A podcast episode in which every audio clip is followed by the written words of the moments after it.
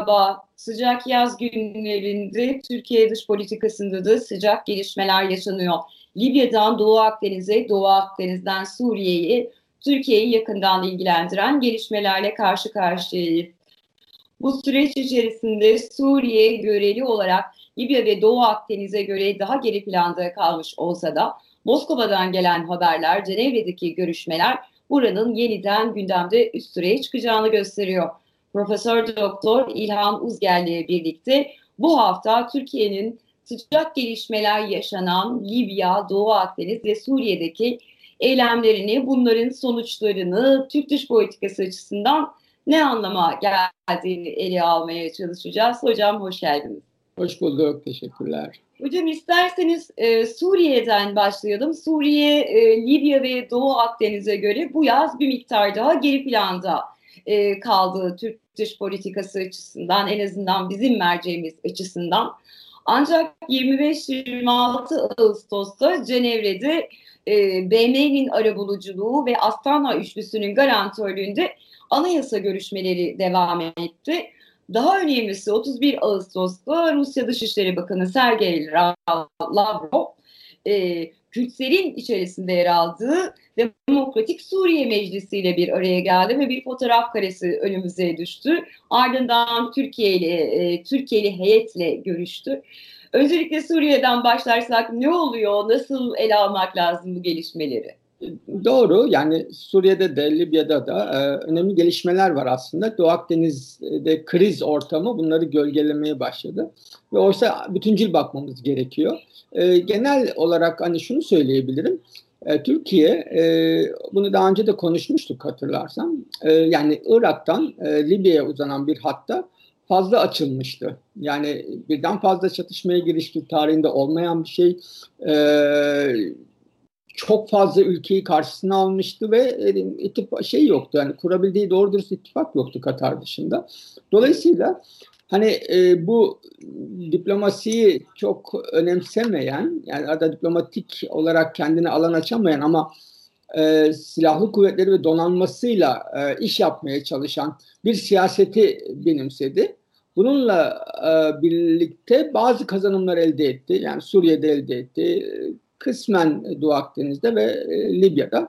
Fakat geldiğimiz noktada e, bu siyasetin artık sınırlarına ulaştığını, Türkiye'nin e, yeni inisiyatif alamadığını ve elindeki aslında dış politika araç ve seçeneklerini tükettiğini görüyoruz. Yani buradan başlamak lazım. E, bundan sonra biz bu süreçlerin biraz geri sarılmasını da e, gözlemleyebiliriz. Yani böyle çok büyük e, şeye girdiler biliyorsun. İşte Libya'da sahada değiştirdik. Evet değiştirebilir Türkiye orduyu kullanarak ama bu mesele değil. Yani esas e, daha hikaye bitmemişti. Yani maçın 10. dakikasında zafer ilan ettiler.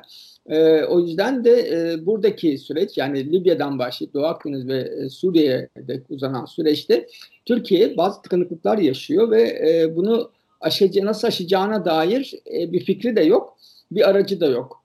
E, isterseniz böyle bir şey söylemek istiyorum. Daha önceki yayınlarımızda hem Suriye'yi hem Libya'yı hem de Türkiye'nin varlık gösterdiği Doğu Akdeniz gibi alanları konuştuğumuzda şunun altını çiziyordunuz. Türkiye e, askeri araçları ön plana çıkaran yöntemlerle hareket etmeye başladı. Çünkü diplomatik alanda çok ciddi hem Dışişleri Bakanlığı'nın etkinliğini yitirmiş olması hem de e, araçlarda bir sınırlılık durumu Türkiye'yi askeri araçlarla bu dominasyonu yapmaya itti demiştiniz. Bir de şimdi şeyden bahsettiniz bu erken zafer ilan etme. Bunu e, sadece Libya'da değil Suriye'de de görmüştük. Biraz sanki iç kamuoyunu da gözeten bir tutum içerisindeymiş gibi geliyor bana. Siz ne dersiniz? Aynen. Yani şöyle bu, bu, bu dış politika eylemlerin hepsinin bir iç politika boyutu zaten vardı biliyorsunuz. İki açıdan vardı. Bir, içeride kurduğu bir yani ittifak vardı. Milliyetçi İslamcı ittifakı. E, Mavi Vatan işte e, stratejik derinlik ittifakı da diyebiliriz buna. E, bir böyle bir boyutu var. Bir de hani doğrudan AKP'nin hani seçim kaygıları, tabanındaki erimeyi hani kontrol etme, tutma kaygıları vardı. Bu ikisi de kritik rol oynadı. E, ama şimdi e, dış politika ve güvenlik politikası açısından baktığımızda e, mesela Suriye'de artık Türkiye bir şey yapamıyor dikkat edersen. e, hiçbir hamlesi yok. Evet. E, İdlib'i tutmaya çalışıyor. E, Amerika e, işte PYD ile biliyorsun e, petrol anlaşması yaptı. Adını koyalım. E, Lavrov yüksek düzeyde bir heyeti kabul etti ve Türkiye'nin bunlara tepkisi son derece yumuşak ve ılımlı. Hiçbir şey yapamıyor. Ve karşı hamlesi yok. Ve her an şunu biliyor ki mesela çok fazla yer almadı ama e, işte 26. devriyeye saldırı oldu. Evet. E, İdlib'de saldırı oldu. 9 asker yaralandı. Yani küçük haberler olarak e, geçti bunlar. E, evet. Enteresandır mesela Trablus'ta ve Suriye'de Türkiye karşı gösteriler var. Tamam bunlar manipüle edilebilir falan hani insanları toplarsınız yaptırırsınız ama yani hava değişiyor. Hani e, bütün Orta Doğu'da da değişiyor. Hani bu spesifik ülkelerde de hani Türkiye'ye karşı hem diplomatik planda hem de e, toplumsal düzeyde bir Türkiye karşıtlığı giderek güçleniyor. Bunun da nedeni e, Türkiye'nin hani çok böyle ben silahlı kuvvetleri yani kozu gücünü kullanarak e, burada istediklerime ulaşırım. Kimse bunu daha önce de söylemiştik herhalde. Yani Türkiye yalnızca askeri güç olarak tabii ki yani bölge ülkeleriyle diğer küçük aktörlerle yani devlet altı aktörlerle karşılaştırdığımızda e, tabii ki siklet olarak daha büyük görünüyor. Ama e, aynı zamanda Türkiye bir devlet olarak da kuvvet kullanma iradesine de sahip. Yalnızca askeri gücüyle sınırlı bir şey değil bu. Askeri gücünü de kullanıyor. Yani her ülke kullanamıyor mesela. Yani mesela Mısır'ın kullandığını görmedik. Hani 73'ten bu yana falan.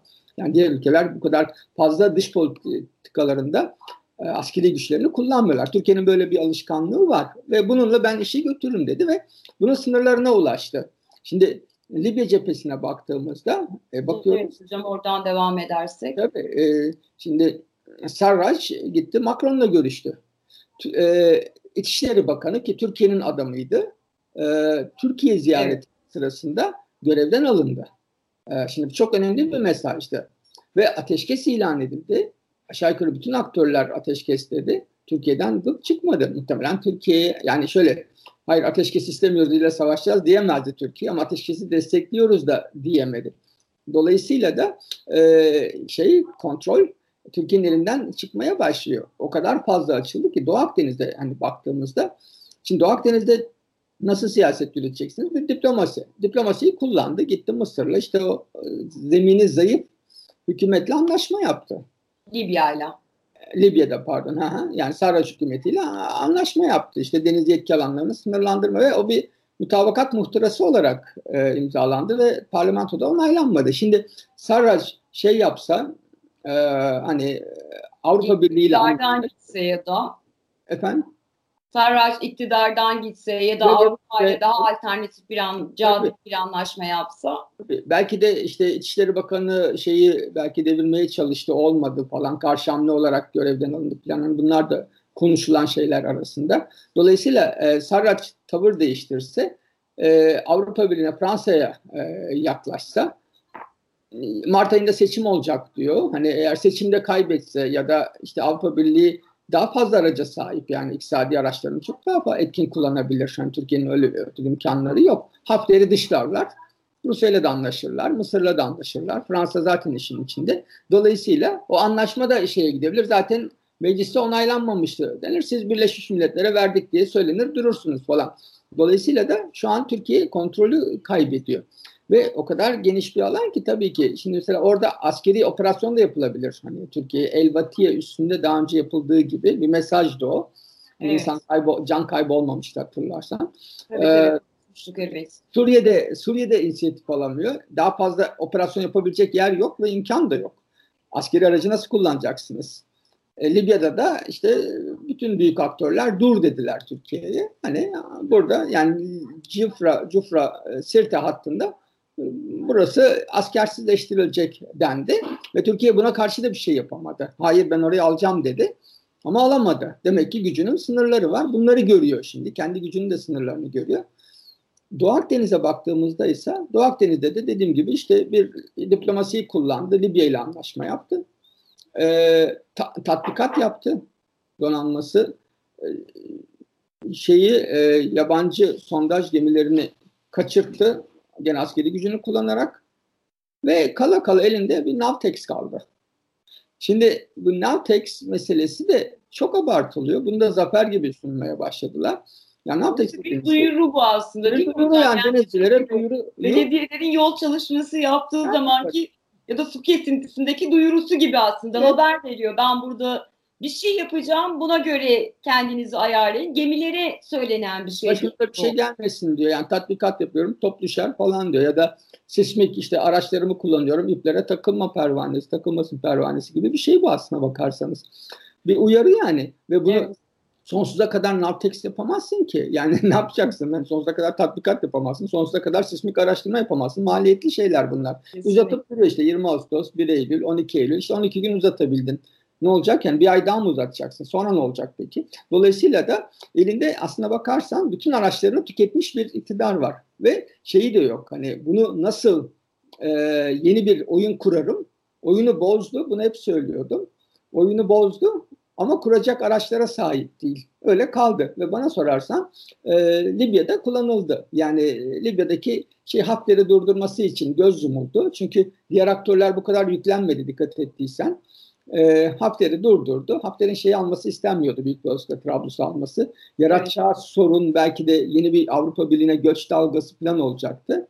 O yüzden de yani bir muhtemelen Libya'da iki başlı bir yönetim de olabilir. Bu muhtemelen benim tahminim hani Amerika'nın tercih ettiği de bir şey. Çünkü iki tarafı da hani mesela birisi çok Rusya'ya yakın. bir altını çizmiştiniz. Hani evet. Hani dengeleyici olarak iki tarafı da sahada tutacaklar, diplomasiyle tutacaklar Hafter'in ya da Sarraj hükümetinin tek başına egemen olmasına izin verilmeyecek demiştiniz. Evet, e, muhtemelen yani zaten Hafter'i e, oyun dışına itiyorlar. İşte Akile Salih öne çıkıyor, meclis başkanı falan. Orada bir uzlaşıya gider. Türkiye'nin enteresan nokta, Türkiye Libya'da uzlaşı istemeyen, ateşkes istemeyen ülke görünümünde şu anda. Yani herkes ateşkes olsun, işte görüşmeler başlasın. O 5 artı 5 görüşmeleri var. Hani iki tarafta, çünkü iki tarafı da meşru kabul ediyor. Bakın Fransa şeyle görüşüyor, Sarraç'la görüşüyor. Ya biz Fransa'yı ne diyebiliyorduk? Değil mi? Hafter'in yanında. Hafter'in yanında evet. E, akıllı, akıllı yönetimler böyle politika izlerler. Yani bütün yumurtaları tek sepete koymazsınız. Yani bütün o kadar feci bir durum vardı ki yani Türkiye'de yani AKP şeyleri, yandaşları sürekli darbeci ve de İngilizceye çevirirken de böyle zorlanıyorlar. Darbeci nasıl diyeceğiz diye falan böyle garip garip ifadeler kullanıyorlar. Tabii. Ayrı bir rezilliğe dönebiliyor evet, hocam. Yani, seçim için de benzer bir şey yapmışlardı ya seçim darbesi diye. E, Değil mi? içimizde neyse de bir de uluslararası e, camiada böyle komik duruma düşüyormuşuz gibime geliyor. Şimdi öyle bir şey oldu ki Libya'da e, tutup e, biz Libya'da yani bir iç çatışmanın tarafı olmanın ötesine geçtik. O iç çatışmanın taraflardan bir tane taraflarından bir tanesinin kendi içindeki ayrımların da parçası olduk. Yani evet. Sarraç e, hani şeyi Trablus yönetimini destekliyordu Türkiye.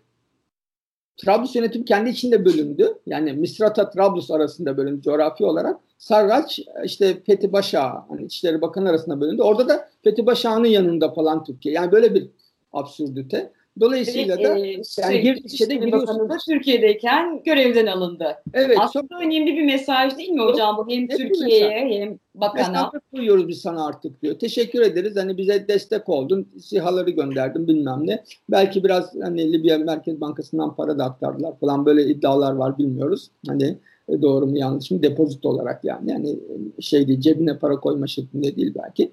E şimdi ne oldu? Yani geldiğimiz noktada Hani Libya'da yeni bir şey kuramıyorsun, oyun kuramıyorsun. Avrupa Birliği kontrol eline almaya başlıyor. Doğu Akdeniz'de tıkandı. Hani bir şey yapamıyor Türkiye. Navtex ilan dışında. E, Suriye'de de şeysin e, Amerika ve Rusya çok rahat hareket etmeye başladı. Amerika biliyorsun işte e, şeyle Irak Kürdistan bölgesiyle Suriye'yi ya şey Suriye Kürtlerini PYD'yi yakınlaştırmaya, uzlaştırmaya çalışıyor. Bu evet. konudaki çabaları e, Suriye içindeki bir grupları bir araya, Kürt grupları bir araya getirmeye çalışıyor. Yani biraz Türkiye'nin itiraz etmeyeceği bir formülle özellik arayışına gitmeye çalışıyor ve Amerika'da, Rusya'da e, Suriye'deki yani şey PYD'yi bir defa başka bir formül altında e, anayasa görüşmelerine dahil etmeye çalışıyorlar. Yani biz orada şeyi göreceğiz. Yani Türkiye buna artık ne kadar direnebilecek, ne kadar direnemeyecek. Hani göreceğiz ama çok fazla gücün ötesinde açıldı Türkiye. Şimdi geri sarma e, aşamasına doğru e, gidiyor gibi bir görüntü var ortada. Evet hocam son olarak hani süremizin de sonuna yaklaşıyoruz ama şunu merak ediyorum. benim de e, kendimce yaptığım okumalarda sizinle konuşmalarımızda da Avrupa Birliği'ni şu süreç boyunca aslında ekonomik bir dev dış politikadaysa bir cüce olarak kategorize ediyorduk. Şimdi ise hem Doğu Akdeniz'de hem Libya'da bazen ülke bazlı bazen birliğin kendisinin e, açıklamalarıyla hatta bazen Türkiye'ye Doğu Akdeniz'de olduğu gibi yaptırım sinyalleri de verecek şekilde bu pandemi ABD ile birlik arasındaki ilişkilerin getirmiş olduğu sorunlarla beraber daha e, aktif bir pozisyon almışa benziyor. Sizce Türkiye bu anlamda nasıl bir hazırlık yapmalı, ne düşünmeli yani? Çünkü yeni bir aktör geliyor.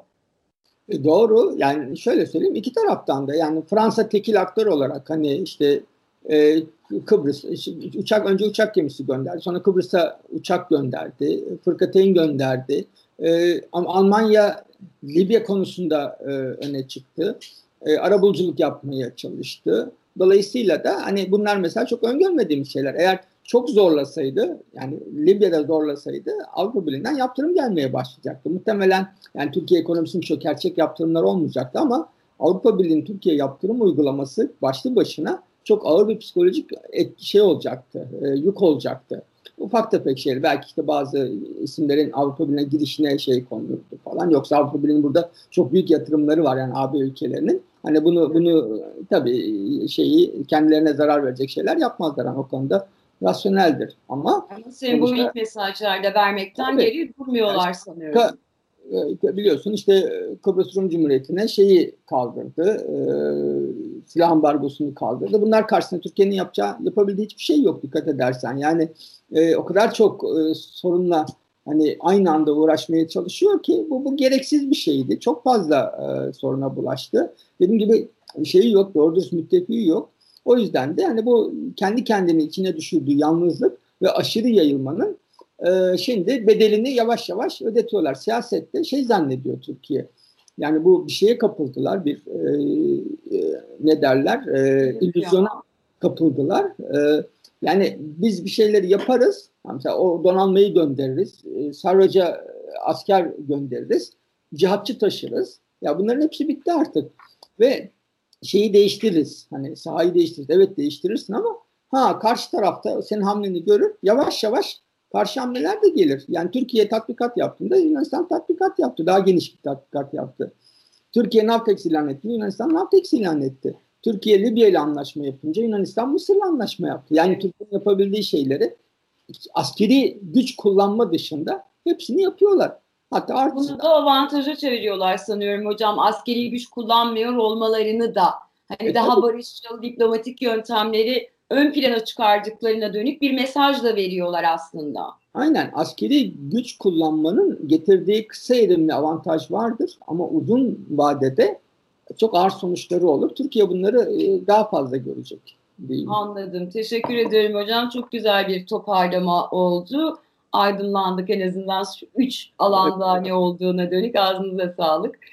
Profesör Doktor İlhan Uzger'le birlikte sıcak yaz günlerinde Türkiye dış politikasında tansiyonun arttığı bölgeleri ele almaya çalıştık. Libya, Doğu Akdeniz, Suriye uzandığımız başlıklardı. Aynı zamanda Türkiye-AB ilişkilerindeki olabilecek gelişmelerinde sinyallerine dönük değerlendirmede bulunduk. Bizi izlediğiniz için teşekkür ederiz. Hoşçakalın.